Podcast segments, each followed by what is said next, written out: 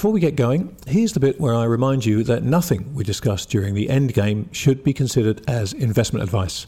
This conversation is for informational and hopefully entertainment purposes only. So, while we hope you find it both informative and entertaining, please do your own research or speak to a financial advisor before putting a dime of your money into these crazy markets. And now, on with the show.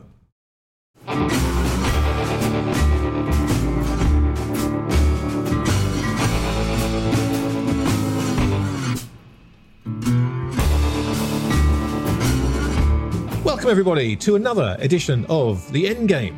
Joining me, as always, is my partner in crime, the great Bill Fleckerstein. Hi, mate. Hello, mate. How are you today? I am splendid. I am splendid. I'm basking in Carolina sunshine, which is a wonderful thing to be doing. Good for you. Uh, now, we have another fantastic guest joining us shortly, Milton Berg, who I first met about three years ago. Uh, and, and Milton was kind of this figure that I'd kind of heard of, and a, a, you know, he was kind of a mystical figure so, in the way I understood him. And I ended up having a chance to sit and chat with him um, when I was at Real Vision, and, and just had this incredibly fascinating conversation. And he's he's he's a deeply fascinating man who's fascinated me ever since, frankly.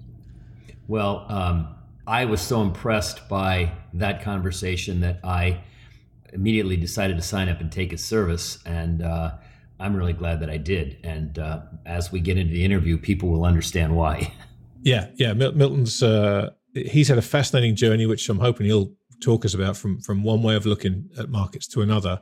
Um, and, you know, to me, he's the ultimate technical analyst, because he he will change sides the same day if if the signals tell him to. You know, he's worked out some incredible signals over the years. So, you know, getting an aspect on the end game from a technical perspective, something we haven't had a chance to do yet. So I'm really excited to um, to jump in and cover this with Milton. So look, what do you say, Bill? Why don't we uh, stop faffing around, you and me, and, and get the star of the show on and, and talk to Milton? I agree. Let's do it. All right. Well, Milton, welcome to the Endgame. Thanks for taking the time to join us. We're both uh, we're both thrilled that you could do this. I'm thrilled to be here, Grant, and Bill, thank you. It's you and I haven't seen each other. You were the final interview I did during my days at Real Vision. So I haven't seen oh, wow. you since then. Well, that Grant, was, I, you you made me famous. I appreciate it. Well, I don't know about making you famous. That was a great in, that was a great interview. Actually, it was a great interview. It was, it was the first time I was able to really discuss the types of indicators I look at and my attitude toward the market. Well, uh, just to comment on that, um, I was so impressed with that interview that I immediately signed up for your service. So um, I appreciate I, that. Thank you. Well, you know what? Uh, and I'm really glad I did. We can talk about that at some point, because there's a couple of questions I'd like to ask you, but I, I think that'd be better later after we kind of dive into some well, of the big picture now, too, stuff. You know, it's okay. Nothing's a secret here. Okay. So, Milton, look, Bill and I have kind of started this journey with, with no real destination in mind in terms of the end game. We just wanted to have a series of conversations with people and just try and better inform our own opinions. And so really uh, what, what I'd love to start with, if we can, is kind of your assessment of of where we are right now, of what the world looks like to you in a, in a very broad sense. And then hopefully we can kind of dig into that and, and go into various asset classes and, and, and pick that apart. Okay, let's take a broad sense. Starting with the equity markets, there's no way one cannot be impressed by the action of the, of the equity markets off the March lows. Maybe we could try to fool ourselves and say, hey, this is a bear market rally, this is euphoria, this is mania. You could fool yourself by saying that. But looking at the market itself, market action itself, market action itself, not saying looking at sentiment, look at the way the market's acting, the market's acting superbly. There's many examples we can discuss to, to suggest that the market's acting superbly. Firstly, all in, all index classes are, are, are rallying. You're not seeing a leg in small caps, you're not seeing a leg in large caps, you're not seeing a leg in technology. At this point, basically the product, participation is full and worldwide. And the, the way I was brought up in this business is when you see full participation, it's generally a bullish phenomenon rather than a negative phenomenon. Now, many people are arguing, hey, this is a bubble, the bubble of all bubbles, simply because everything is rallying. There might be some logic to that. It might be the bubble of all bubbles because everything is rallying. But if you look at the history of bubbles, history of bubbles were a concentrated rally in one or two asset classes. You had the gold bubble in the nineteen eighties. You had the uh, Nifty fifty bubble, so-called, in, in, in the mid-seventies. You had the uh, South Sea bubble in the seventeen hundreds. You had the real estate bubble in two thousand five, two thousand six, two thousand seven. But you've never seen a oil bubble, oil market bubble. So therefore, who tells me, based on historical evidence, who tells me that there's such a thing as an oil market bubble? If oil markets are doing well, and even doing exceedingly well, and even they're so-called overvalued, maybe there's some fundamental factor that's driving these markets higher, rather than strictly a speculative factor. You know, I'm not, I'm not saying that I know the answer to this question. I just want to ask this question. These things are actually looking good. Let me give you some examples, if you don't mind, because the, the, the really the, the market participation began basically off the October lows. You had a September ten percent correction roughly in the NASDAQ. You had a test in late October. The late October test took place on what we call a cycle date, the Montgomery cycle date, October thirtieth. And it's, it's since then that the markets have been taken off worldwide. You know, small caps have been leading, the, the large caps have been rallying. Nine. The cyclical started turning. I generally associated with bull markets rather than with the end of the bubble. October twenty-eighth, which was near the low, near the test of the low, you had a major oversold condition because you had fewer than ten percent of the stocks in the S and P five hundred closing above the ten-day moving average, which is oversold. You had a nine to one downside upside volume day of the S and P five hundred. And looking at the two-day new highs, people look at six-month new highs and looking, people look at uh, uh, one-year new highs. We try often look at concentrated new highs. Look at the number of highs on a two-day basis, because that shows you turning points. We like to focus on turning points. You look at the number of two-day new highs, fewer than three percent of the S and P five hundred closed at a two-day high on October twenty-eighth. That was a sign of oversold. But there's healthy oversold and there's, there's, there's unhealthy oversolds. There are oversold conditions that lead to continued decline, like in the major bear market, like from two thousand to two thousand two. There are many oversold conditions that led to further decline, or from nineteen twenty-nine to nineteen thirty-three, and many oversold that led to further decline. So really what you like to see is what did the market do post that oversold condition? What did the market do following that oversold condition? So on November fourth, which was three days off the low, the S and P had gained one point six percent twice, two days in a row, one point six percent or greater. Something like this has happened seven times since nineteen sixty-nine. Six of the seven times was a bull market. And the median gain was twenty-one point nine two percent over the next twelve months. So right away, three days after that low, after that oversold, we saw one positive development.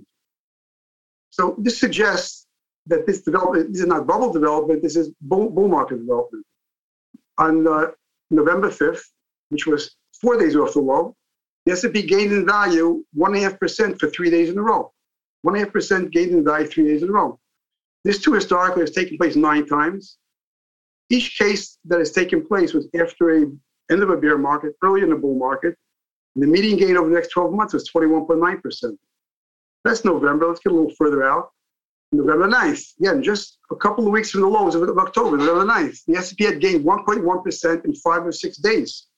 A very rare occurrence. It happened off the lows in seventy-four. It happened off the lows in nineteen eighty-two. And it happened twice in November, November fifth, November ninth. But the two previous instances saw a market gain a median of twenty-eight percent over the next twelve months. So just giving these few examples, it's clear that market action is bullish action. Market action, the broad participation, the type of technical issues you saw off the October lows is clearly bullish action. The only question is, is this bullish action, you know, we're up thirty, forty percent to some of the small caps. Is this the end of the move? Or is this uh, a thrust, a beginning of a, of a move? We don't really know the answer to that, but what we do is we try to see the market continuing, exhibiting bull market action. We saw the bull market action coming off the lows. Does it continue exhibiting bull market action a month or two or three months after the lows? Let's go to December, which was like a month and a half off the lows. And on December, uh, December fourth, we use a broad index. It's actually not our own index. I don't want to say who this provider is. It's a major institutional service provider that creates their own equity indices. Their equity index on a five-week basis had a breadth thrust of two to one using weekly data. Five weeks, two to one. The five-week breadth thrust in an overbought market has taken place four times in the past, and the gain over the next twelve months was nineteen point nine percent. So this is, again, off the lows, you saw bullish action, significantly bullish action with participation beginning in the small caps as well as the large caps, as well as the tech stocks, beginning of the trend in cyclicals. Five weeks, six weeks after the low, you see a five-week breadth thrust, which means that this bull move is continuing. Then you get low, well, that's December. You get into January, And in January, you start seeing um, Russell gaining one point seven percent two days in a row. S and P six hundred, fourteen to one upside issues, you know, forty-one A D line. You see um, more than eighty stocks in the S and P five hundred at fifty-two week new highs. This is early in January. You saw the um, ten-day uh, uh, uh, volume thrust, upside down volume thrust in the NASDAQ of one point eight nine. A very, very rare occurrence. When you combine that with the Russell gaining one point eight percent for two days in a row and the Russell gaining one point five percent three days in a row, that only happened in nineteen ninety-four as the market was taking off. Market gained twenty percent, twenty point five percent over the next twelve months. So getting into January, you're continuing to see bullish action. Let's go to early January seventh, for example. S and P is at a six-month high. S and P six hundred had a ten-day rate of change greater than eight percent. So when in history there was the S and P at a six-month high, which is the big caps, and at the same time the S and P small caps, S and P six hundred, gained more than eight percent over a ten-day period. Now, that was pretty rare. It happened twelve times since nineteen ninety-one. And the median gain in twelve months is seventeen point three nine percent with no bear market. It never took place in the bear market. Yeah. So the action we're seeing is bull market action, significant return over the next twelve months, taking place as its market is rallying. So rather than seeing signs of exhaustion as the market's rallying, we're seeing continued broad participation as the market's rallying. Now, again, people are arguing that this broad participation is a negative. Wow, it's, a, it's an all-market bubble. But looking at the data itself and not being biased at all by the uh, by the talk of bubble or by the, the, the, the talk of overvaluation and the, the idea of Robin Hood speculation, not looking at this kind of not data-based action, but more sentiment and more uh, opinionated action, looking at data itself, this is the kind of data you see in bull moves. Another example, January eighth, which is a very strong bull market move. S and P closed at a three-year high. People will argue three-year high. Wow, bubble, bubble, bubble, three-year high. More than sixty stocks, the S and P were at a fifty-two-week high, and the N D X gained one and a quarter percent for two days in a row into a three-year high in the S and P. This again, since nineteen eighty-six, has happened only ten times. Never happened in the bear market. The greatest drawdown ever after this action was five point four percent. The median drawdown was one point six percent, and the median gain in twelve months is twenty-five point three three percent. So again, now we're, we started in October with the oversold low, go to November with a major participation off the lows with the small caps, the big caps, the tech stocks, the sickle starting to turn. In December, you start seeing five-week breath thrusts, and in, in, in January, you start seeing ten-day rates of change, numbers, new highs expanding, all things that take place in the bull market. So to argue this is a bubble, to argue this is late market action, it's a very, very difficult argument to make. Let's go now from January to February, because this bull action continued in February. Now, go to February. Let's take February eighth. S and P's at a new one-year high. At that same day, Russell gained one and a quarter percent three days in a row. But look back in history. When have you ever seen the S and P at a one-year high, closing out at least a one-year high, with the Russell gaining one and a quarter percent for three days in a row, which is a very rare occurrence? And the answer is, it only happened three times. But twice it happened during this bull market, you know, in February eighth and January seventh, but it happened twice off the eighty-two lows, October eighth, October eleventh, eighty-two. And the median gain in twelve months is twenty-eight percent. So again, in February, we're also seeing a continuation of action, which is generally bull market action. Uh, now let's get to February tenth. NASDAQ, on a ten-day basis, Its, its advanced decline is one point six to one. Look back in history. Where did you see the NASDAQ ten-day A D thrust one point six to one for the first time in thirty days? You see it very often, see multiple signals. Well, this happened quite a number of times, twenty-two times. Never happened in a bear market except once, July seventh, two thousand eleven. So over the twenty-two times it happened, only once did it take place in the bear market. In that case, um, uh, the market did decline eighteen percent, but in each of the other cases, The, the, the market was up significantly with a median gain of twenty-one percent over the next twelve months. So here you have an indicator signaled twenty-two times. twenty-one out of twenty-two times took place early in a bull move. So the probability that suggests you can get into February that was continuing in bull market type action. This is the kind of thing I like to do. I've often made mistakes of reading headlines and taking people's opinions or reading other analysts' research. Basically, it throws me off. And try not to be biased based on the idea that there's overvaluation, based on the idea that the speculators are buying and the retail public is in. I say if the market is showing bull market participation, with all types of securities rallying, with markets worldwide rallying, with the indications, the data showing me, data that historically takes place during bull markets, I have to say give the benefit of the doubt to the fact that we're in a bull market. Let's go to February twelfth. ten-day rate of change in the Russell, greater than ten percent, very rare occurrence. NASDAQ ten-day volume thrust, one point eight nine to one. In other words, on a ten-day basis, upside value versus downside value in the NASDAQ was ten, was one point eight nine to one. And the S and P closed with more than seventy new fifty-two-week highs. This happened seven times in history, never ever in a bear market. The greatest drawdown after this kind of a reading was four point five two percent, but the median gain in twelve months is seventeen point five percent. This is already in February. So I'm getting data in February suggesting that the market's going to rally. So it's very difficult for me to say that we're absolutely close to a, a, a, a bull market peak. I'll get my last buy signal in February, it's on February twenty-fifth. Russell gained one and a quarter percent for three days in a row, twelve days ago, and you saw a three point five percent decline in the Russell today. This is really on February twenty-fifth. Russell down three point five percent. And people are saying, wow, this is the turn. This is it. Bull market is over. Market's declining. Look what happened on February twenty-fifth. Well, I said Russell's down three point five percent on February twenty-fifth, but it was up one and a quarter percent three times, three days in a row, just twelve days prior. Has that ever happened before? And believe it or not, it happened twice before. It happened on August eleventh, two thousand ten, October third, two thousand eleven. The median gain in those two cases is twenty-nine point two five percent. So I think, you know, what we're having currently is a, is a minor correction. You know, minor correction could be as much as ten percent. But the evidence here is so bullish, so bullish looking at the data. And I'm so infused by the fact that armchair technicians are saying we're in a bubble. I mean, bubbles are making headlines. Never in my life have we been in a bubble when bubbles made headlines. Generally, you're in a bubble when bubbles aren't making headlines. Therefore, I am confident based on the data that the market should be headed higher, but I'm always watching the data to see if there's any reason to, things to go wrong. Let's just look at technical data. I think we should maybe talk about the fundamental side of it, but I wanted to stick to the technical side of it yeah. to start. Well, Milton, let's, let's come, we'll come back to the, the fundamental stuff, because I think this technical thing is really interesting because it it it, it brings up such a broad question in that uh, when you look back through history, and I'm really curious to know how you've adapted, because when you look back through history, at no other time in all your previous examples that you're using as framework with the with the data the way it is today, have you had the entire central banking brotherhood of the world flooding the markets with liquidity? Obviously, that, it, it's a very different environment today.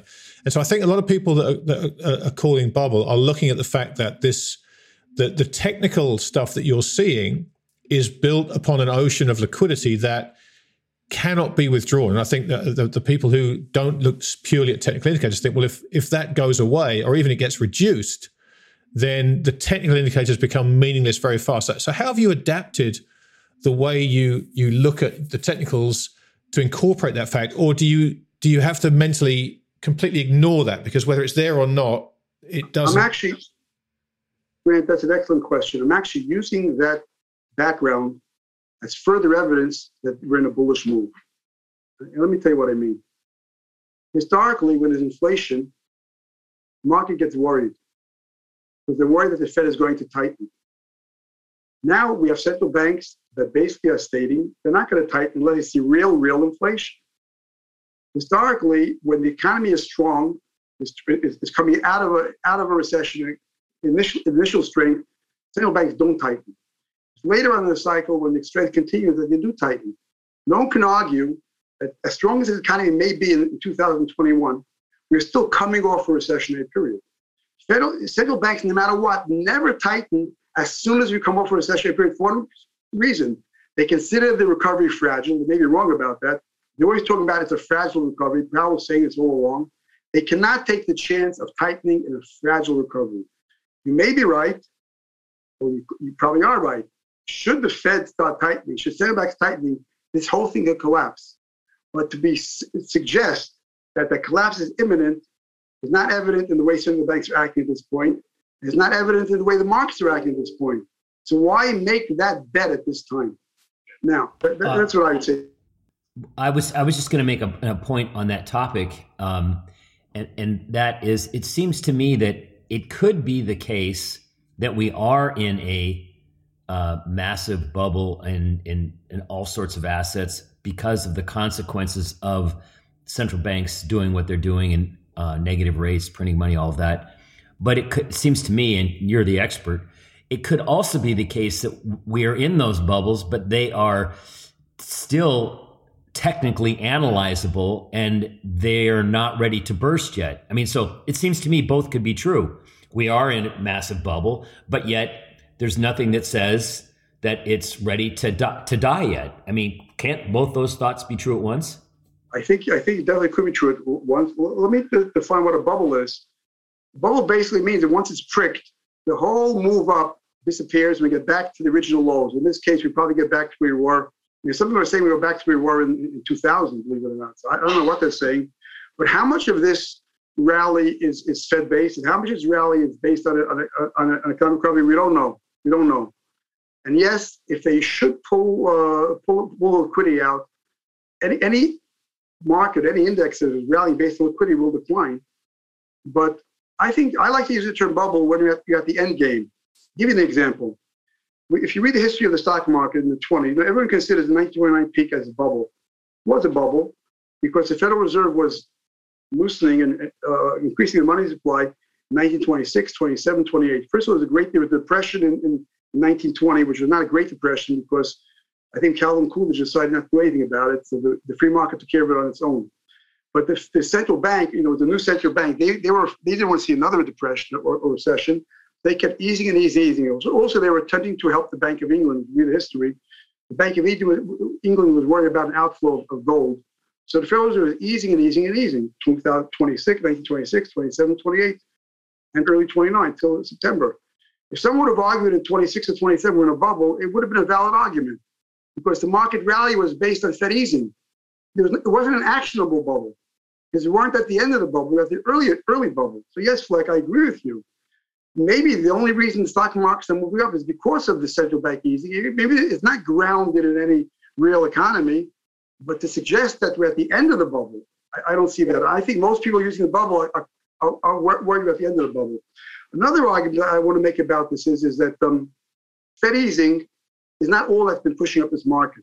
I mean, look at the history of the world. We've been in a historic bull market in bonds beginning in September, October nineteen eighty-one. The thirty-year Treasury was yielding fifteen point three percent in October nineteen eighty-one. The thirty-year Treasury went down to less than one percent in March of two thousand twenty. A zero-coupon bond, which is the most equivalent of a total return of stock, a zero-coupon bond purchased in October uh, uh, nineteen eighty-one, rolled over each year to another thirty-year zero-coupon bond, would have yielded eighteen percent per annum over a nearly forty-year period. So if there's anything that's been goosing the stock market, it certainly was the bond market. Because the bond, there's no growth in the bond market. There's no Apple. There's no Microsoft. There's no Intel. There's no nothing. It's just a financial asset. Yeah. If you can find a financial asset other than the stocks that's growing eighteen percent per annum since nineteen eighty, no reason for stocks, which are a growth asset, not to do equivalent. And it has done equivalent, going up twelve percent since nineteen eighty per annum. It's underperformed bonds. So, yeah, maybe it's a bubble, but it, then bonds are in a bigger bubble, and the bond bubble is, is supporting the stock bubble.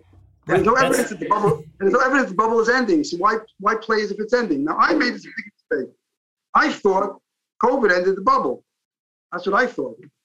But I, ne- I didn't. I, I couldn't go back in history and look at COVID. I never had COVID before. And instead of sticking to the data, I always started sticking to fundamentals. I mean, you know, and, and, and it threw me off base a little bit. But the data off the March lows into March, April, May, June, July, August, September, October, November, December, January, February, and even March is all confirming we're in a bull market. So, so why fight it? Is what I would say at this point. Well, I think that that you just made the case for the everything bubble, and also at the same time that even if it is, it doesn't do you any good to know that, because what you really need to know is when it ends. And I, I mean, I remember vividly, I was still running my short fund in both of the prior two bubbles, and again, it was knowable they were bubbles, but you couldn't do anything about it until there were signs that it was ending. And my belief is some combination of uh, exhaustion and central bank uh, hostility, so to speak, are needed to end a bubble. And as we all know, the Fed isn't even thinking about thinking about raising rates. And so it, it, it would it would it, it would be unprecedented for the bubble to end without some sort of central bank. Um, like I totally I say, agree, but let, let, let, let's look at bubble in the past. Let's look at bubble in the past. nineteen twenty-nine, the Fed started raising rates in late twenty-eight. Right, right. Got aggressive in September, October of twenty-nine. They got aggressive. and that picked a bubble. But guess what? Then there was a Great Depression. There's some arguing, some fundamental value people arguing that since we're more overvalued on many measures than we were in twenty-nine, the next bear market will be far worse than it was from twenty-nine to thirty-three. They might be right, but there's no, no evidence based on that. You have to predict a depression as well. Because without a depression, you're not going to have the S and P five hundred down ninety-five percent or ninety percent. You're just not going to see it. No matter how overvalued we are, we're not going to get down now. So that's, anyway, the, the Fed tightened then. The Fed tightened again in nineteen sixty-eight, which was really a bubble. Right. People noticed right. It wasn't an S and P bubble, what they called the over-the-counter. I actually have this book right behind me called The Go-Go Years. I mean, it's crazy what it took on, you know. Ken Langone is a famous guy now, but he brought um, E D S public. E D S was uh, Ross Perot's uh, company. Yeah, yeah. He bought it public in the early sixties at one hundred times earnings. Never before has a company bought public at one hundred times earnings. Early sixties, bubble, bubble, bubble. The bull market continued another seven years. So now we're talking about, we know we know the crazy I P O market, bubble, bubble, bubble. Yeah, but I, I can't tell you it's not going to continue another three, four years. I can't tell you that based on the fact that it's a bubble. Another very important fundamental factor, and I, you know, I, I, and I got into this business as a pure fundamentalist, balance sheet analysis, income statement analysis, interviewing management, you know, all this stuff. I found a lot of fraud. I found a very interesting situation with hidden assets, you know, so I started in the business. But I really believed in Benjamin Graham because he taught me everything I knew. He wasn't my, I never went to school with him, but I read his books. And Benjamin Graham has consistently claimed that the stock market is overvalued, consistently. He had the Graham formula, which uses a ten-year P E, and it's discounted by twice the, the triple A corporate bond. And he found that, like in nineteen sixty-two, and basically he found markets consistently overvalued. And um, when I got into the business, I say, hey, these markets are overvalued, overvalued, overvalued. Guess what? They continue overvalued for the next forty, fifty years. Valuations change. As Paul Montgomery used to say, valuations are all in the mind. There's no such thing as a true valuation. Two people can look at the same piece of art and give it a different valuation. Two people can look at the same piece of real estate and give it a different valuation. People want to argue that all stocks are is a present value of future cash flow. That's maybe statistically. But the people who are making those evaluations are, are human beings with a brain. So some people will discount the cash flow at one rate. Some people will discount the cash flow at another rate. And some people will say, this is a growth company, and there's never been an overvalued true growth company. And that's an argument I just discovered later. I looked at, at some of the high flyers in nineteen seventy-four, seventy-two, some of the high flyers in, in nineteen eighty-seven, some of the high flyers in two thousand, some of the high flyers in two thousand seven. And most of them, of course, collapsed. But there's some true growth stocks that continued showing fifteen, sixteen, eighteen, twenty percent gains per annum on average off the peaks of those bubbles. Microsoft is one example. Apple is one example. Uh, Nike is one example. So the argument I'm making is, is that, yes, based on valuations, you can say it's overvalued, it's a bubble. But you can't trade based on valuations. You never could. Valuations are in the mind. And if, if investors out there are willing to uh, price the S and P five hundred at an average of twenty-two times earnings rather than historical fifteen times earnings, so be it, until something changes. Milton, let me, let me ask you, because as you go through this stuff, I find what you do fascinating, but it just, the question I keep kind of rattling around my head is the difference between being an investor and being a trader right now. Because it, it feels to me like this bubble, let's call it a bubble for the sake of argument for now, even though we can't say if it's ending or not.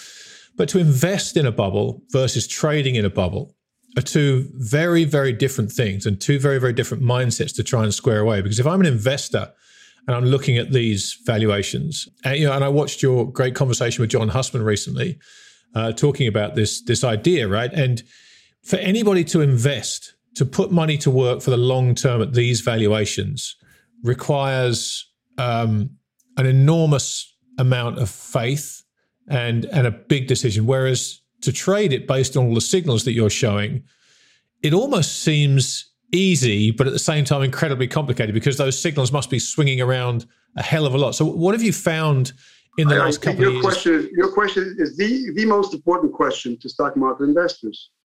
Warren Buffett has had a boatload of cash for ten years. Yeah. Because he's found that the market is overvalued. He can't find enough individual companies to purchase with his hundreds of billion dollars in cash. Yeah. What's the individual investor who has a million dollars in his pension fund going to do if he doesn't invest in stocks?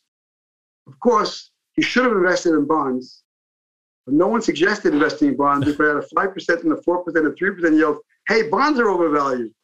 Then they get down to one percent. So, so far, I called it revenge of the nerds. The greatest investors were those who were afraid of the stock market and bought the long-term treasury over the last forty years. Those are the best investors. Yeah. But the reality is a typical guy isn't going to do it. So you're not, you're not going to buy bonds, especially not now with a two percent yield. You're not going to buy, buy stocks because they're overvalued. What's he going to do? You're left in cash. And as we know, cash cash doesn't work. But buy real estate. The argument that's being made that real estate is just as overvalued as stocks are on a historical basis, on a cash flow basis. You're asking a good question. Maybe logically someone, I, I made the argument that once the long-term bond market turns, we'll see a thirty-year bear market in stocks. We'll see it. Yeah, maybe. I, I don't know what a long-term investor will do with his money, other than do what Benjamin Graham said. When the general market is overvalued, remain in cash and wait for Mister Market to give you bargains. Yeah. We're waiting quite a number of decades for Mister Market to give us sufficient bargains to pound the table and to say to buy stock. I mean, at the lows of two thousand seven, maybe. That was the last time, the lows of two thousand eight. But since two thousand eight, two thousand twenty, Mister Market has really not given us opportunity to buy stocks on the cheap. Yeah. Mm-hmm. We were able to buy stocks cheaper than they were six months prior. But even at that moment, it wasn't cheap. So you're asking a good question. I don't have the answer. The investors don't have the answer. And and maybe you mentioned John Hussman. He's a brilliant analyst, and he's suggesting that due to overvaluation, you can't invest in the market. And unfortunately, people who do those things basically haven't earned money, unless they got into bonds, one hundred percent of bonds, really haven't earned money over the last decade or so. So this is the problem. This is probably one of the things driving the market up. Because I'm not, you know, let's say it's a bubble, let's say it's overvalued, let's say the next bear market will go down to, you know, we'll lose, lose sixty, seventy, eighty percent. Let's see that happens. But until then, what's going to cause it is the fact that so many investors decided, I can't hold cash, I got to put it into the market. Good question. My answer wasn't that great. Excellent question. That is the question that investors have to ask and find a good answer. Milton, let me ask you this. Um, you can put your technical hat on and go through all this, but you started out as a fundamental analyst and you're aware of all of it. So if you took your technical hat off for a second and we just talked about sort of the unprecedented nature of what the central banks are doing and the fact that it would appear, based on everything that's happened, that they really don't have any policy options but to be easy. So in some sense, you could say they're trapped. Uh, at least that's been the case so far. They've never been able to, you know, since they started on this mission of easing, they have not been able to stay sort of cut off the spigot for very long, so to speak. Um, so my question to you is, as a man who knows history, it seems like we're doing something that can't last, but it's lasted a long time and we don't know how long it can last. Have you given any thought to how the period might end? You mentioned something about the bond market not cooperating. Um, in, in, in, nineteen, in nineteen eighty-six, there was, one, there was a great technical analyst named G. Stanley Birch. Yeah, I'm, we, not, I used to take his service. Okay, not too many people know about it. Not the young generation haven't even heard of the guy, but his, his daughter Susan does a tremendous job. But G. Stanley Birch, I was at a meeting at Oppenheimer in nineteen eighty-six. He came in and he said, we don't know the end. I know the, it will end in eighty-six, you know, told thirty-five years ago. It's going to end one way, one of two ways, either a massive depression and deflation or a massive hyperinflation. He didn't know the answer at that time. thirty-five years later, I don't know the answer. But let's put on our magic hat and assume the answer will be inflation rather than depression. Okay. Don't you want to be in stocks? Yeah, you bubble, want to bubble, bubble. Hyperinflation. Let's stay in stocks because stocks do better than bonds in, in a period of hyperinflation. I don't know the answer. I know the market's telling me at this point that it's going to move higher. Maybe what's going to cause it is there was, like we saw in the Weimar Republic. I don't know the answer. No? Milton, if you would, just just explain to people how you made that transition from a fundamental analyst to a technical analyst, because for, for fundamental guys, It, it's very difficult, and I've I've suffered from this myself, to trust technicals, just blindly trust them. Because you, when you look at valuations, particularly in times like this, the technicals can be screaming at you, but your your kind of D N A, if you're a value guy, if you're a, a fundamental guy, says don't go anywhere near that. So how how did you make that transition? How how difficult a transition was it, and how did you kind of learn to stop worrying and love the charts? There are two stories, two stories. Number one is in nineteen seventy-nine, I went to a meeting of the New York Society of Security Analysts, and the speaker, featured speaker was a fellow named Ned Davis. I'd never heard of him before. Yep. nineteen seventy-nine. And this is a security analyst. We were all fundamentalists. And this is Benjamin Graham and that type of an organization.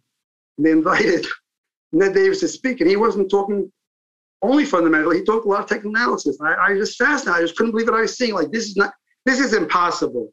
He showed where if you if you if you shorted the market every time there's an extreme in sentiment, sentiment positive, and you bought every time there's a extreme in, on the downside, you know, bear, bearish sentiment, you would have made money ninety-nine percent of the time. And I said, that doesn't make any sense. You know, just looking at sentiment. I mean, all this thing.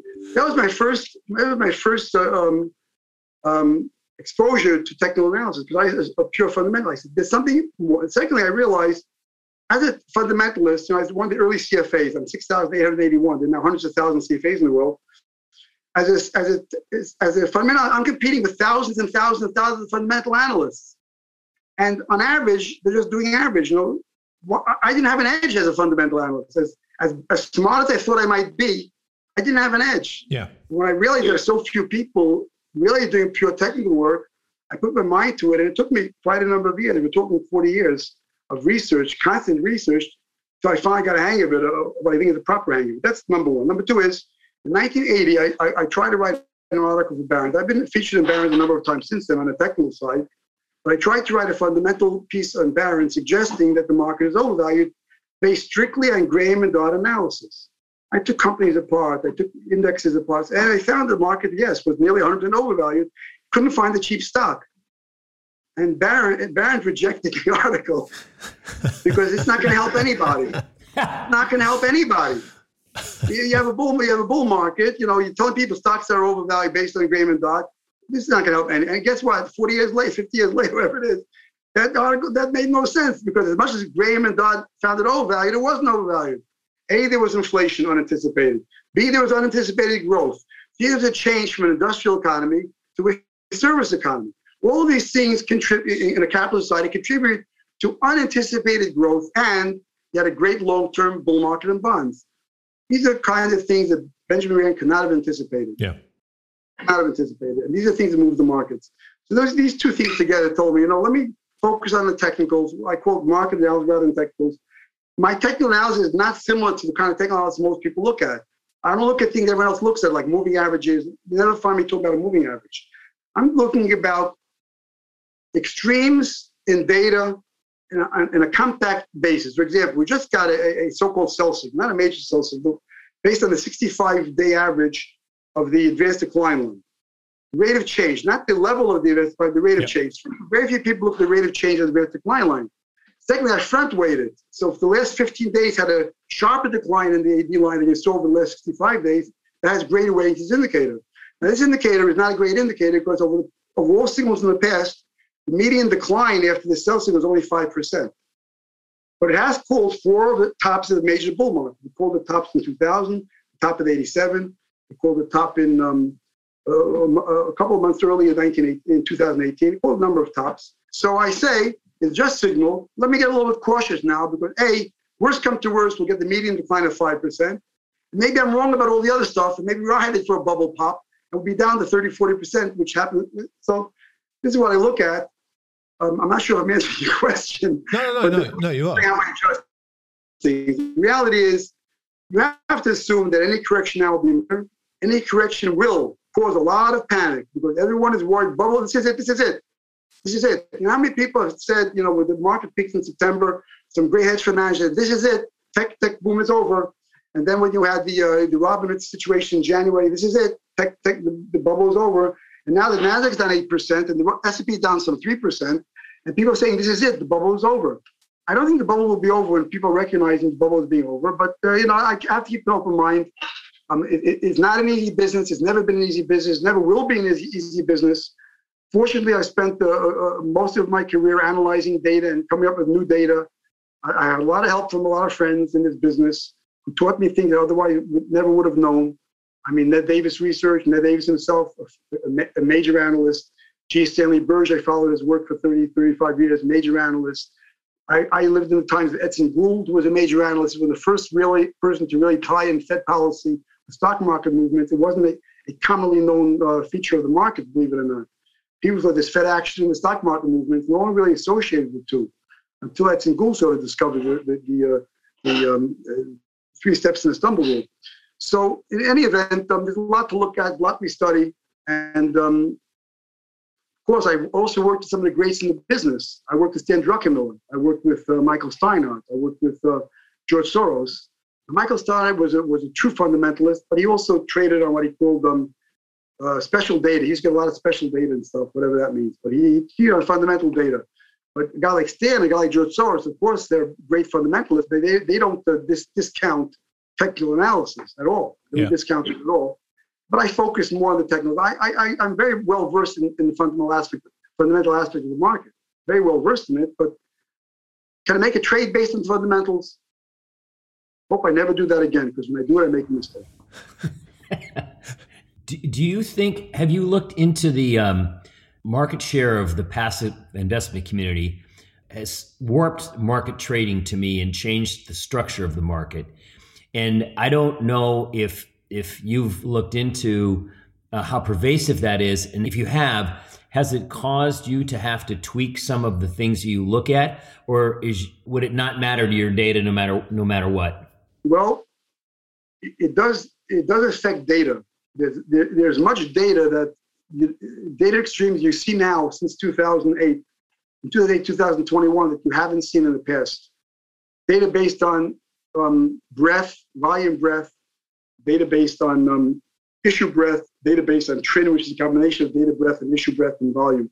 There definitely has been an increase of extremes.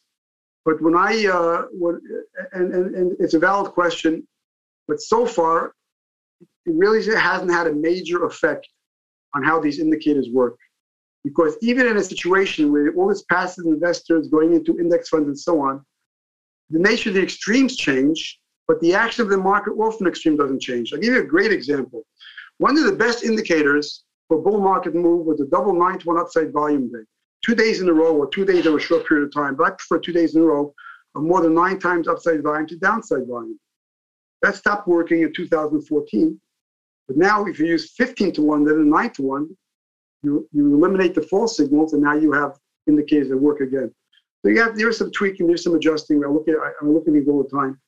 Um, and um, uh, yeah, now, well, one of the main adjustments, one of the main problems I've had is I, I, I analyzed the S and P going back to nineteen twenty-eight. But there's no S and P in twenty-eight. Yeah. Like fifty, sixty, seventy stocks. It's only nineteen fifty-eight that you got five hundred stocks. So sometimes when I use data from the twenties and try to extrapolate that to the two thousand twenties, it, it just doesn't work. So that's what, that was probably more of, more of an adjustment analyzing data than, than the adjustment of uh, of the passive trading. Having an S, a broad market index with five hundred stocks. I mean, it was a Dow Jones thirty industrials, and the S and P was maybe at fifty or sixty stocks in the twenties, thirties, and forties. So that, that's an adjustment, but believe it or not, the more the broader the index, the more efficient the signals are. Because it's more difficult to get an extreme reading in a broad index than it is to get in a narrow index. So I'm looking for real extremes. An extreme reading in an index of five hundred stocks will give me more important data than an extreme reading in an index of thirty stocks. That's why we rarely use the Dow. And that's why I'm very excited when I see breadth thrust in the Russell two thousand. You're talking about two thousand stocks as opposed to five hundred stocks. Yeah. So um, yeah, there's a lot of adjustments to be made. We're making the adjustments. We make it. You know, I'm uh, we make adjustments every day. I, I work with myself. I have a staff. I have an outside um, an outside data service company to make sure my data is correct and to feed me the data every day. And we we do the best we can. It's, it's certainly a lot of work. How did you manage this through the kind of, I guess, the early period of um, COVID? Because I mean, I noticed you were getting so many signals backwards and forwards. You were getting bullish signals and no. then bearish signals. And, and that is that noise that you have to try and look through, or do you have to stay true after early COVID, to the... Be honest, early COVID. Yeah. Um, the market got oversold very early. February of two thousand twenty got oversold, and continued having oversold readings throughout the decline. But, you know, get oversold, as I say, oversold was never enough because, as I said, in the nineteen twenty, twenty-nine to thirty-three, many oversold conditions followed by lower lows. So you have to wait, look oversold and wait for wait for the turn. The oversold indicators didn't work that well, except, um, you know, listen, the data was correct and my analysis was wrong. Let's put it this way. Had I stuck to the data itself, the turn in March, April was sufficient to uh, position long, regardless of, of the fact the oversold didn't work on the way down. Um, I, I also had a data error. I had a data error, believe it or not, because I was looking for the type of decline we had should have seen record volume on the during the decline. Yeah. My data showed it was the second highest in history rather than record volume. Believe it or not, I think that makes a difference. But I, I didn't have the proper composite volume indicators. In retrospect, we did see record volume in March. Had I known that the volume in March was record volume, it would have flipped many, many more bullish indicators mm-hmm. as, as the turn came. That was the error in my data, which I I I I, I, I, I could do about it. That was the, that was the error. I wanted to ask you a related question, Milton. As I said, I, I take your service, and there were periods where you know your, your signals kind of were kind of choppy, and if I'd have been trading on them, I would have got chopped up some. And the reason I bring that up is because when I used to run my short fund, I had requests from one of my big uh, investors who wanted to see my trades, and I said no way, because I knew myself that at important inflection points, what would happen was, because with shorts, you know, you have to manage your risk carefully. You know, sometimes I remembered sometimes I'd put a, the same stock, I'd put it on, take it off, put it on, you know, three times in a day because I thought there was a turn at hand. And it was difficult enough for me to be able to have the mental fortitude to, to, to do that. But if somebody was looking over my shoulder, I kept thinking it would hamper my ability to do that because I'd feel so stupid. And what sort of I admired about, about you is when uh, I, there was a, I can't remember when it was, a few choppy periods, it, it didn't seem like you let that bother you, but I was wondering how do you, because somebody's looking over your back at all your trades in a sense when you're putting this out, and when they get choppy, how do you, how do you block that out? Well, well, it's a good question. When I, when I, uh, when I trade, um, when I write my research and I, we, we shift the position and we're trading, it's difficult, but basically, I'm not dealing with people. I'm still, still just dealing with data. I'm not dealing with you personally, right, Bill? I, I, I we don't, we don't talk a lot, right? Sure. I'm not dealing sure. with people. I'm dealing with data. So the fact that we go by shoulder really is it doesn't it doesn't hit me so much. But when you're managing money, and people are really over your shoulder, then it, then it just it just wouldn't work. Really, it really takes away from flexibility. I, I understand exactly what you're saying, and that's that's true. You know, there's there's, re, there's, there's research. Um, talent and there's trading talent. I think I have the trading talent within the research because my research is sort of is trading oriented. So I think I have the research uh, talent and the trading talent works together in the kind of research I do. It's not passive research, it's very active research, very active uh, suggestions. Mm-hmm. But I, I may also, you know, um, I, uh, I mentioned this to Grant when we had our interview with him in the past. Most of the personalities on Wall Street, for some reason or other, are able to social distance themselves. In other words, they have to put themselves in a bubble that allows them to trade. And I work, I don't mention any names, but people might take it wrong. Almost everybody I work had some sort of quirk in their personality that allowed them to be able to trade without being affected emotionally by what the world is saying. And I will give you one example. I don't want to mention a name, it's not right. But in March two thousand, during that market collapse, I was working with a fellow who was on the wrong side of the market. And the worst emotion I saw from him was he took a pencil out of his pocket and threw it against the wall. In all the years I worked with him, that was the worst emotional outburst I've seen from the guy. This is a world-class investor and trader. So the, the people who are successful aren't just successful because they have brains. They aren't just successful because they understand markets. They're successful because something in their personality that puts them in a bubble that can protect them from outside influences.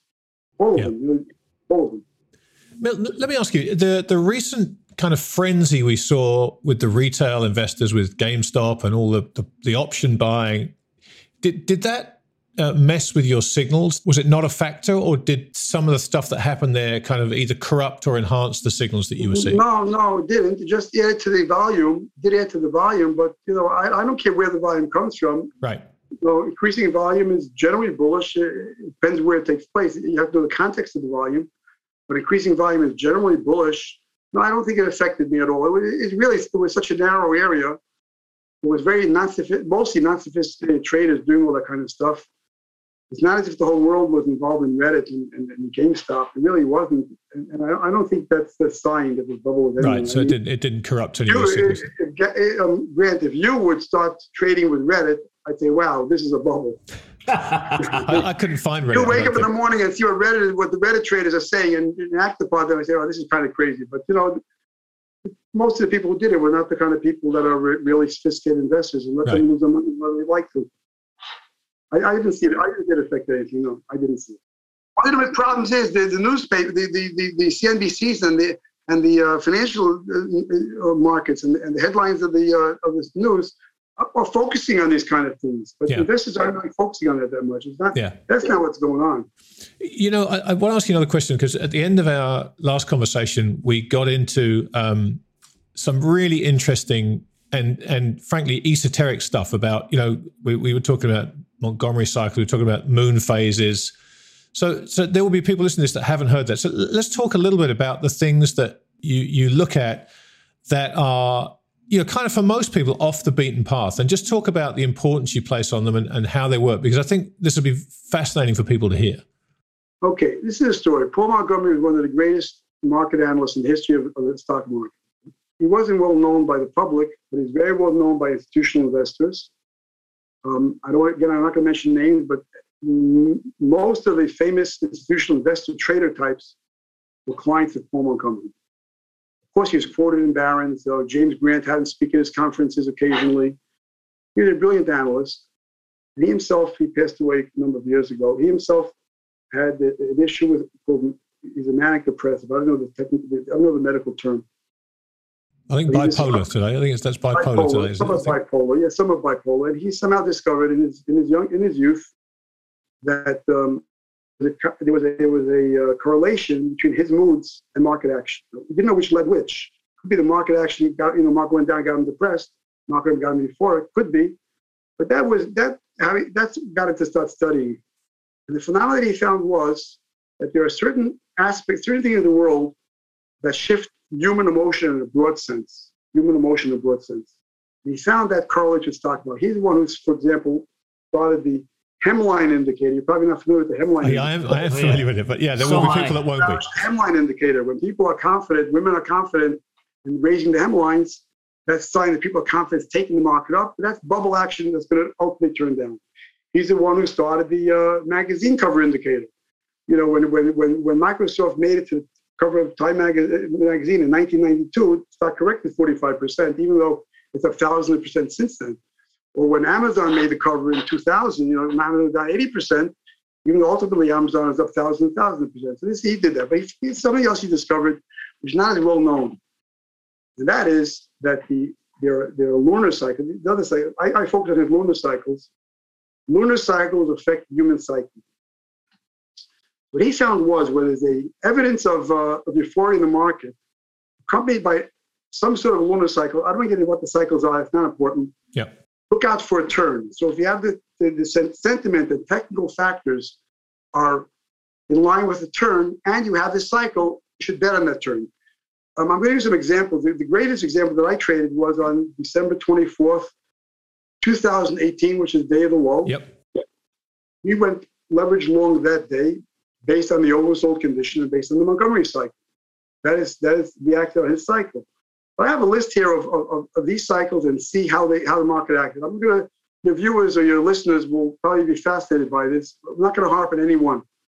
But I, I have a list of the cycles from two thousand seventeen to two thousand nineteen. These are all Montgomery, the late Paul Montgomery's discovery of cyclical work that turns markets. So July ninth, twenty seventeen was a minor cycle. Silver made it a final sixteen-month low on that day, gained nineteen point nine four percent. Gold generated a four-month low on that day and gained and rallied sixteen percent.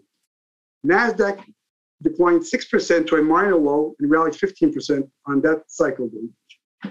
Next cycle day was uh, July twenty-third. Cycles run in cyclical periods. They're like usually six cycles yeah. in a row in a period. July twenty-third. Russell generated an all-time high that day and then immediately corrected seven percent. Um, August seventh, no, no action on the cycle. August twenty-first, twenty seventeen, which is called the major cycle. Russell two thousand made a six point four five percent corrective low on that day and, and rallied eleven point four four percent. Let me try to get something of uh, really exciting here. June twenty-eighth, twenty eighteen. Cycle day. Bitcoin bottomed. It was down seventy point three two percent. Made a low on that day, a seven-month low, and gained forty-six percent in a month. It was July peak on a cycle day. So bottom on a cycle day, made forty-six percent into next month's cycle day. Made a seven-month low, down seventy percent. Transports made a two-month low down nine percent and fourteen percent into September. Thailand made a new ten-month low down fifteen percent and twelve percent into the September twenty-first cycle day. Deutsche Bank, financial crisis, made a twenty-one-month low with the most leveraged European bank. All analysts were saying, short that stock, bottomed on the cycle day, gained twenty-six percent to its next peak. Okay, so these are just examples. I can go through all these examples. The main example that I like to mention is that December twenty-fourth, two thousand eighteen. But we had leveraged longer. Then in January, we started seeing all these thrust signals confirming that the low was in. So it was like a classic low. Oversold low, Montgomery cycle, market turns. Ten days later, you start seeing the, the thrust that come off the low. Yeah. And oil declined twenty-three percent into that August twenty-sixth cycle high. And August oil's boomed up seventy percent. Energy is like spider fund, bottom day, it gains fifty-six percent. This is the October thirty-first, two thousand twenty, Montgomery cycle. Um, lumber declined fifty percent from its September high, and now it's gained to new highs, over one hundred percent since that cycle. The U S markets generated a test of the September low. Now they've gained anywhere between twenty-five percent and fifty-five percent, depending on which index you look at. The small caps, European indexes, or look at the, the big cap indexes. So that was October thirty-first, a great, great cycle. We just saw it. November thirtieth was a cycle. Um, and um, Bitcoin, Bitcoin was an amazing action that cycle. It peaked on the cycle. The cycle is a three-day period. Peaked, declined sixteen percent, made a low on the cycle.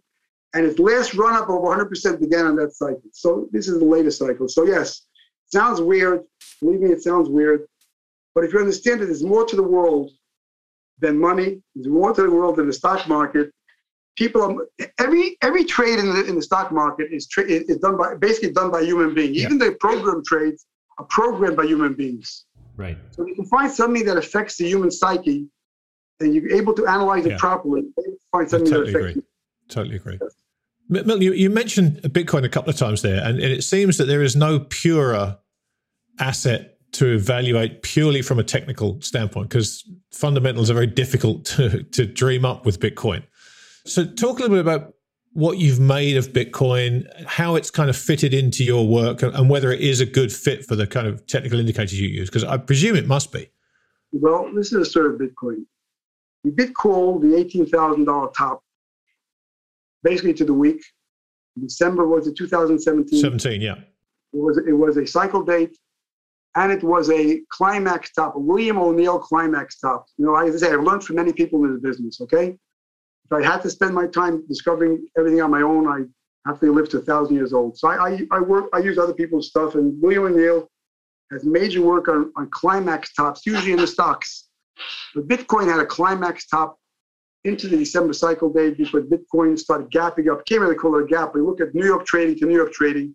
It gapped up as a percentage above the. Look at the percentage above the. Um, twenty-day moving average. You looked at the fact that they were talking about opening up futures to change for Bitcoin. Yeah. All as it's topping. We called that top very well. We said the minimum decline in this type of a cycle top, this type of a climax top is seventy percent. Bitcoin did decline seventy percent, so that was a great call. But I can't say I've traded Bitcoin very well because I have a fundamental issue with Bitcoin. I wish I didn't have it. I was familiar with Bitcoin when it was trading in the pennies, and I didn't understand it. I still don't understand it. It may be one of the most one of the most extreme bubbles in the history of the world. It may go back down to, to a penny or two. I, I don't know. But I've read all I can about Bitcoin. I've studied all I can about Bitcoin. I know they, they try to find a, a, an analogy with Bitcoin with these stones that were used in some island. I forget the name of these stones that were used, you know. But I found that money is, is many, one of the most important things in the world is money to, to most people. Money, money, money. Most important thing in the world. What is money? Is money truly just a fiction? Milton Friedman says modern money is just a fiction. It only works because people believe it's going to work. If that's the case, then Bitcoin should be, you know, as long as people think it's money, let it be money. That's all that takes money is fiction. But a fiction eventually could become defictionalized. You know, let's, let's face it, you know, it's a fiction today, the people believe in it, and thirty years later, people may no longer believe in that fiction. And let's face it, the money of the dollar, as much as it's real currency because it's fiction, is down ninety-nine percent since January first, nineteen hundred. So, so I think in order for money to be money, one or two things. You need some intrinsic value, some intrinsic use Look at history that cattle was money, cigars were money, cigarette butts was money, candles were money, bicycles were was money, wampum was money, seashells was money because there's jewelry. You know, a lot of things was money. You all had a function. Sometimes the function was strictly a jewelry function. It was pretty. And sometimes it's a dual function. Gold is beautiful. Gold doesn't tarnish. Gold is malleable. Gold is used in electronics. Gold is ne- can never be destroyed. So gold is a classic um, um, of money because it has functional uses, jewelry uses, and you can't destroy it. Now, what about the dollar? The dollar really has no function except to pay taxes, truthfully, and to, as, as trade. But the U S government has a gun at your back. And if you don't use the dollar properly, we're going to shoot you. You counterfeit it, you go to jail. You uh, you you you you don't don't pay your taxes. You got to come up with these dollars to pay your taxes. You go to jail. The government has created a value strictly with the strength of government. Now, I don't think that's so great. I do think one of the functions of government is to create a currency. The dollar has that. Bitcoin has no government backing, and excuse me, I must say, has no intrinsic value. It's certainly not used as a currency. If I go to my grocery store and I want to buy something with my Bitcoin, I have to fill out an I R S form and to show what I paid for my Bitcoin and pay a capital gains tax on it. If I take a dollar or three dollars and buy a can, a bottle of Coke, I don't have to tell the store where I got my Bitcoin from, where I got my dollar from, and pay a capital gains tax on my use of the dollar. So the dollar and gold can't be used as currencies, only a store of value. But gold is a store of value because it's intrinsic value. I'll buy my wife a beautiful gold necklace, a beautiful gold ring. We'll use gold as a component for a diamond ring. But it's used for computers. Computers themselves, which have a gold component, are needed to mine Bitcoin. So Bitcoin itself is dependent on gold. But Bitcoin really has no intrinsic value. To be a store of value, what I understand it means, you're storing some intrinsic value. You're putting your money in Bitcoin because it represents some real value. The real value can't simply be that other people believe that you'll be able to, that you believe you'll be able to sell to somebody else at a similar value. Now, I could be wrong about that, but that's how my fundamental bias is against Bitcoin. Had I not had the fundamental bias about, about Bitcoin, and I thought Bitcoin was a true, a true currency, yeah, Bitcoin has the same kind of breakouts that other currencies has, the same kind of consolidations, and the same kind of bubble tops, and so on and so forth. It, it would work on cycles. So yes, Bitcoin probably is a great tool for uh, a technical trader. Probably the best tool is is to be buying buying breakouts after consolidation. Yeah, tight stop like you do with any other any other any other asset that has technical trading in it. There isn't that much in the in the in data. There isn't that much as far as you know data. Stock market is there's myriads of data in the stock market. And I have you know thirty, forty thousand indicators we look at. But in Bitcoin, there aren't that many. It's really psycho- psychology and market action. Yeah. Maybe volume, maybe. So, so let me ask you: um, Are there any are there any kind of knockout signals that you look for, or, or have we been close to any signals that you've you deem to be incredibly important in in, in recognizing major turning points that have your kind of head on a tilt, or? Or at the moment, is it pretty clear sailing and there's nothing kind of flashing amber at you that, that says we need to prepare for a turning point? Okay. Well, what's flashing amber to me is that we have to prepare for higher stock market.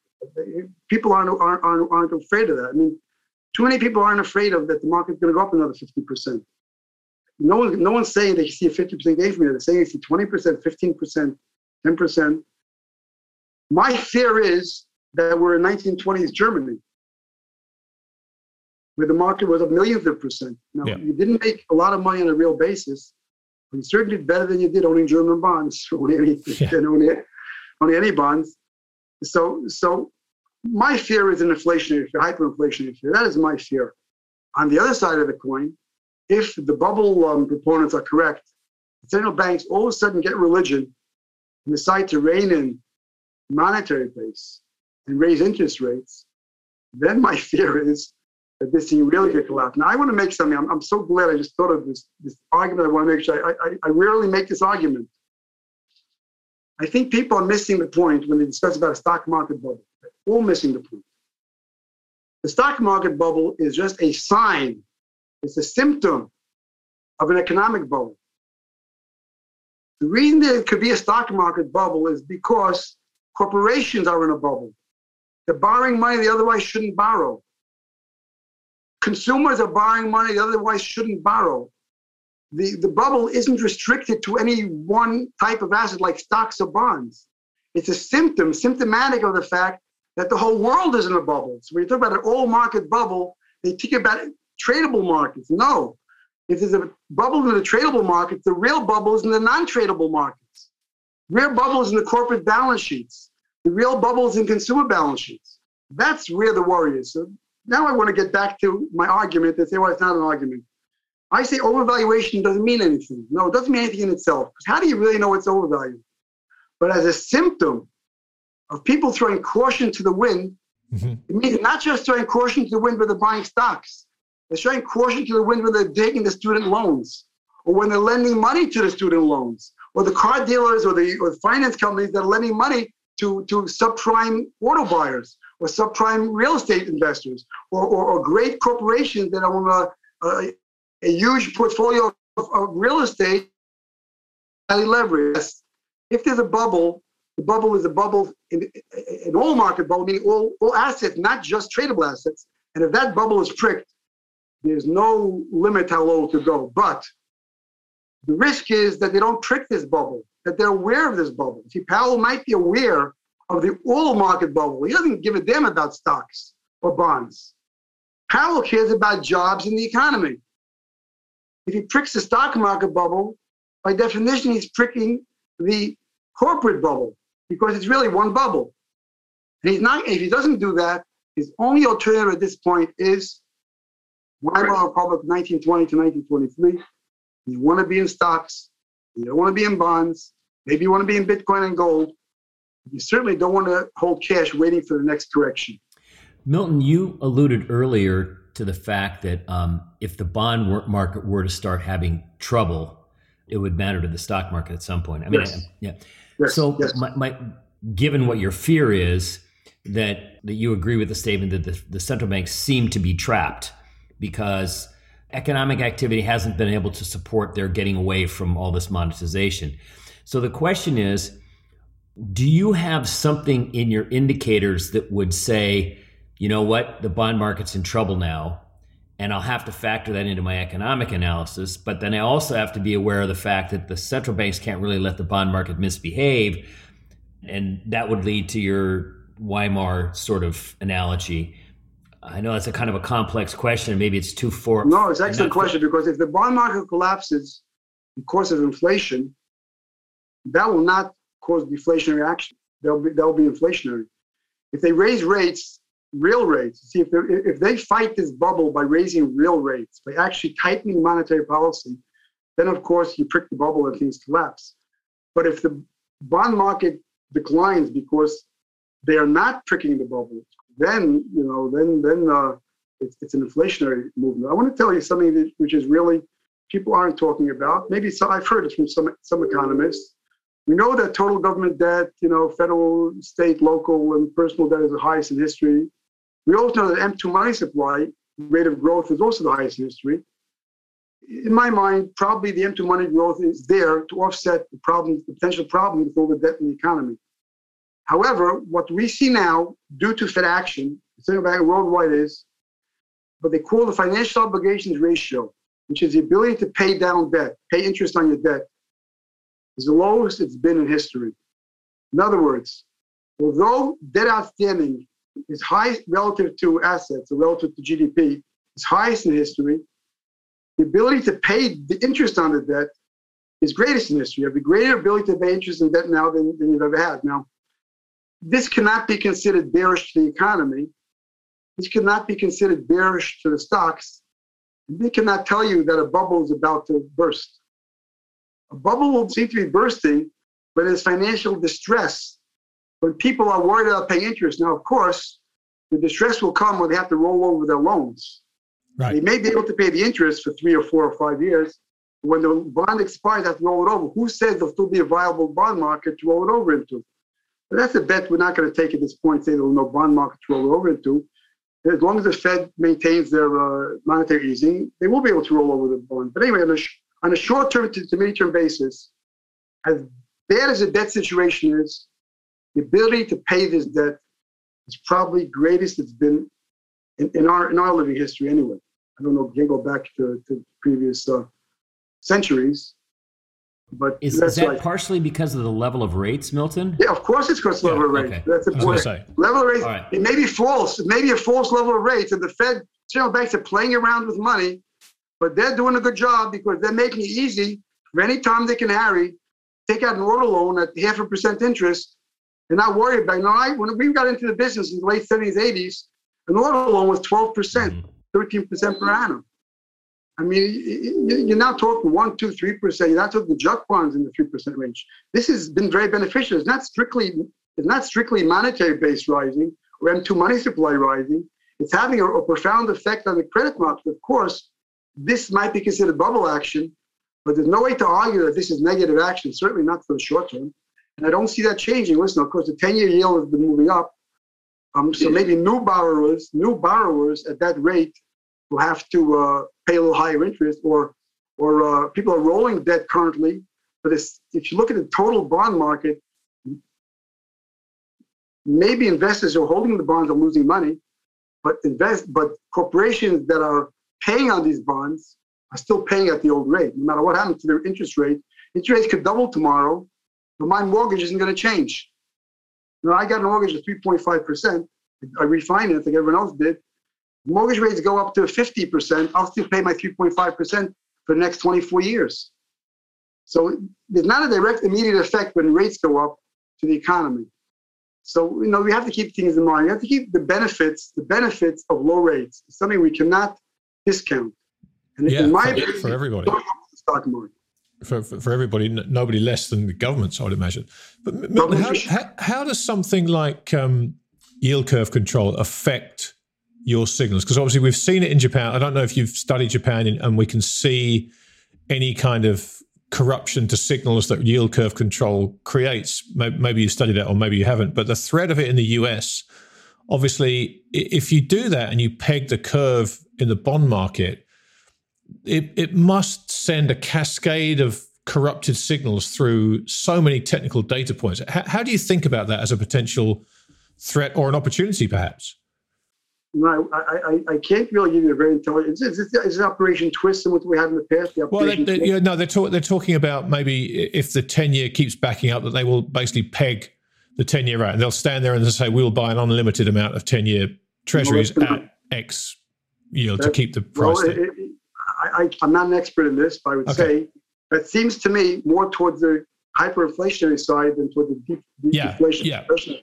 No, for sure. I mean, That's, I, that's, it, a, that's another... That's another fear that is not in the market. That's another yeah. fear, in a sense, of inflation that, that's not in the market, but being shown up in, in the technical work of the market. It, it, it's, it's right. I mean, I mean, I, you know, I can see how that affects the, the currency, affects dollar, affects gold. Affects I want to Bitcoin. Say something fascinating about Japan. You know, it's just fascinating. You know, Japan has been in a deflationary period basically since since uh, nineteen ninety, I believe, right? Yeah, yeah, exactly right. Now, the Japanese yen has been a very strong currency since since that time. Very strong currency relative to all our currencies. So I guess someone who held Japanese yen probably did pretty well if he's buying things out of the country. But the point I want to make is, if you bought gold at the peak in nineteen eighty-one, nineteen eighty in Japanese yen, didn't break even until two thousand nineteen. Yeah, the Japanese yen was so strong relative to gold. And if you purchased gold in, in yen terms, you lost money until two thousand. And now we traded back a little bit in Japanese yeah. yen terms, it's sort of even. So you're talking forty years of holding gold in your own currency and you're breaking even. I just say this to all those gold bugs who thinks that gold is a short-term investment, short short investment. If you if this is a defla- real deflation like we had in Japan, there's no reason to believe that the price of gold will act well in your currency. That's yeah. what a point I'd like to make. Every other currency, of course, gold is way above where it was in nineteen eighty. I mean, in the U S, it was eight hundred in nineteen eighty, now more than double that. But, um, you know, I'm looking Canadian dollars, British pounds, euros. But in terms of yen, basically back where we were at the nineteen eighty peak. Kind of fascinating to me. Yeah, I was actually aware of that data. But um, I think that um, given the behavior of all the central banks on the planet, worrying about deflation, although that's been a popular theme for a long time, there's the one thing that I agree with Ben Bernanke about is they have a printing press. They're willing to use it. And guess what? It works. So as long as they can run the printing press, I think all these continual fears about deflation are overblown. And if you look back, it hadn't happened. I mean, we've had asset class deflation, if you want to call bear market deflation, but other than the fact that te- technology perennially declines in price, which is why we love it, the, uh, with the central banks doing what they're doing, uh, uh, unless they can blow bubbles so big that they collapse, I don't see how we can have deflation. Okay, let me tell you, I, I, I've been a big deflationist, and in fact, I'm still a big deflationist. I, let me tell you what I mean, because Ben Bernanke, he really took it from Milton Friedman. Ben Bernanke has this helicopter drop analogy. You know, he says if you have deflation, we'll just, if you drop the trillions of dollars through a helicopter, that'll be inflationary. And I say, you know, I don't buy that theory. It depends where the helicopter picked up its dollars. Yes. If they printed the dollars, they counterfeited the dollars, of course it's deflationary. But if they borrowed the dollars, they're going to have to pay it back. They borrowed, threw it out for free, but they still owe the money. So that the fact that they owe money offsets all the trillion dollars they put into the economy. For example, they're borrowing one point nine trillion dollars the Biden administration to put into the economy. But the, bar, the Treasury is borrowing it. Unless that is monetized, it can't be inflation. It is an offset. So I actually think that central bank action over the long term is deflationary if they're honest central banks. I am thinking what I've been reading. Wait, wait, wait. We already know they're not. Uh, I mean, that's it. Uh, I never. I don't. You know, I'm a very simple guy. I always trusted people. I trusted these guys to be honest. Now that I'm starting to think maybe these guys aren't honest. Maybe they will no. actually eventually print. And then, of course, you're right, that if they're very, very inflationary. That's exactly the dilemma.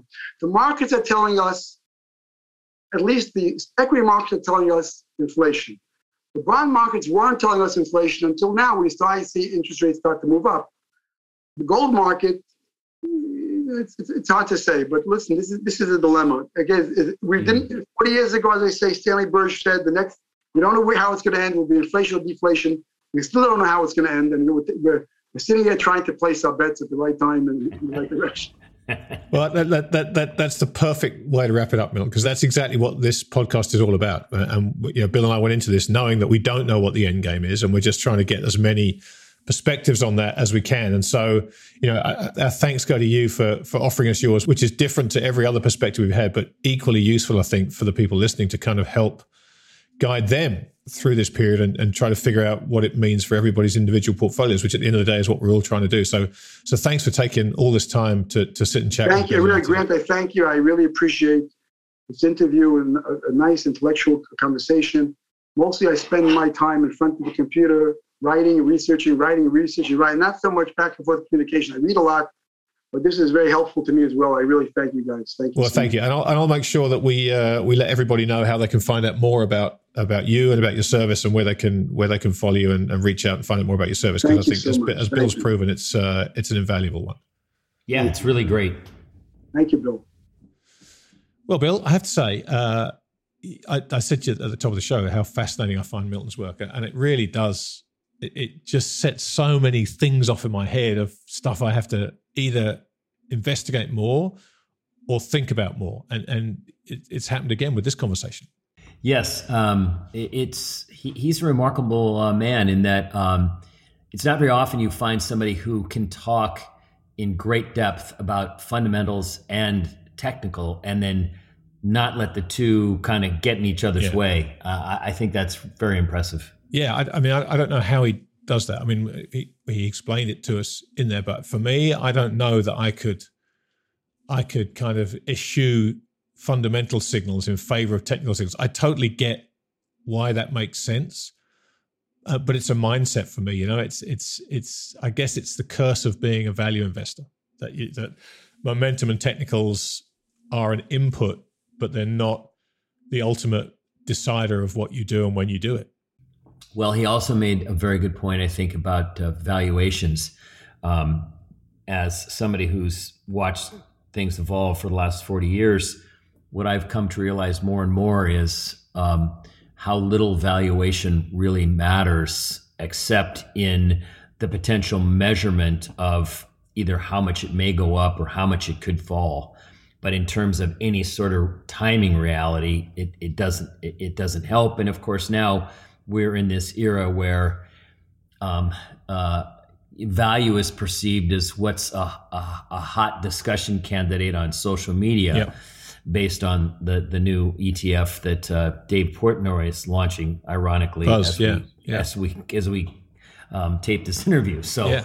Uh, um, yeah, I mean, obviously, I think valuation is a good way to gauge risk and reward, but beyond that, it's it's hard to make it uh, useful in a in a any sort of a timing sense at all. Yeah, I I, I, you know, I just have this feeling that the, the time in the cycle when valuation doesn't matter normally immediately precedes the period where it really, really matters. You know what I mean? And and so mm-hmm.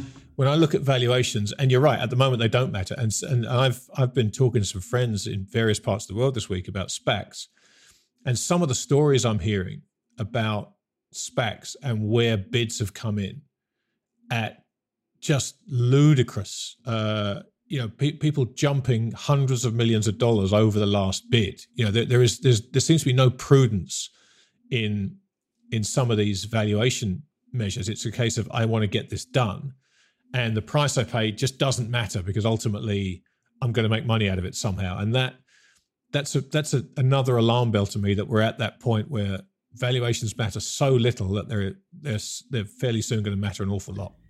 Well, I think the distinction um, was. Um, sort of made by, by Milton in that in what I call the the activist central bank era, these bubbles are perpetuated because the feds or the central banks are so afraid of the underlying economic conditions that they and, and that they're trapped. Um, so uh, what I what what I what I think is we can be in this massive bubble. But that, that doesn't mean that it's ready to burst um, because the, the valuation mattered before we got into the activist central bank era. Before Greenspan, valuations did matter, maybe not as the perfect timing tool, but they did matter. Yeah, there yeah. was some constraint. And now that we're in the in the in, in the Q E zero interest rate era, valuations don't mean anything. And so I, I think while I agree with you, and my hair would be on fire about all of these things, but for the fact that we're in this era where the central banks are actually aiding and abetting all of this. So my belief is the bubble has to get so big that it is, it can collapse even with the monetization. Yeah, yeah, great and point. I, I don't know how big that is. So I try not to let these crazy, what we would deem to be crazy, you know, things like what you just talked about If impact affect my thinking, because I feel like I've sort of seen this movie, and while I agree it's in completely insane and at some point it'll lead to tr- trouble,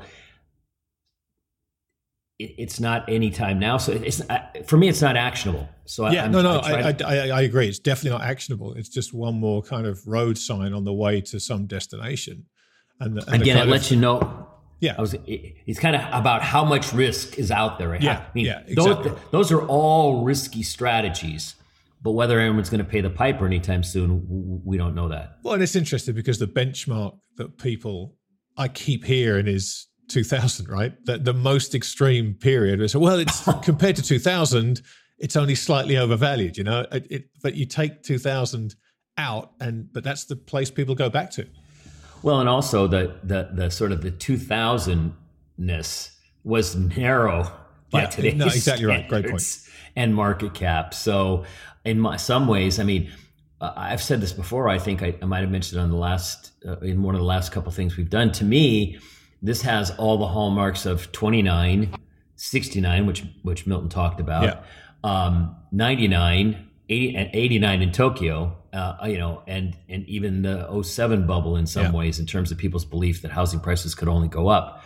So you've gotten all the behavior. I I, I feel like it's, I feel like give, given all the books I've read on the twenties, we're replaying nineteen, the late twenties in some in some way already. But that that doesn't mean that it's, is it twenty-six, twenty-seven, twenty-eight sure, or twenty? Sure. I mean, I don't know. Well, look, I guess, I guess we'll find out once stocks reach a permanently high plateau. At least then we'll, at least yeah, then we'll know. Yeah, then we'll know.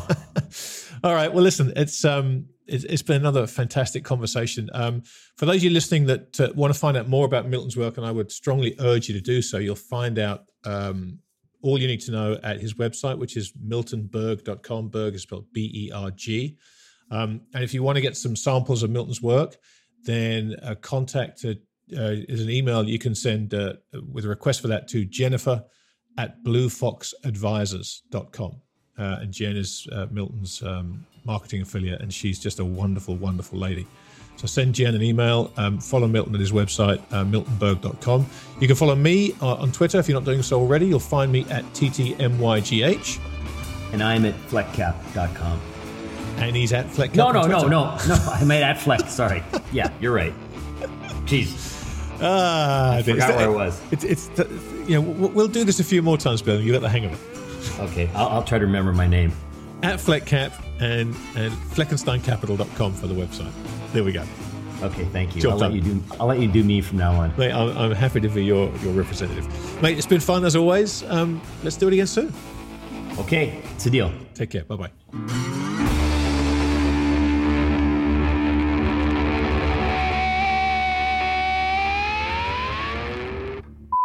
Nothing we discussed during the Endgame should be considered as investment advice.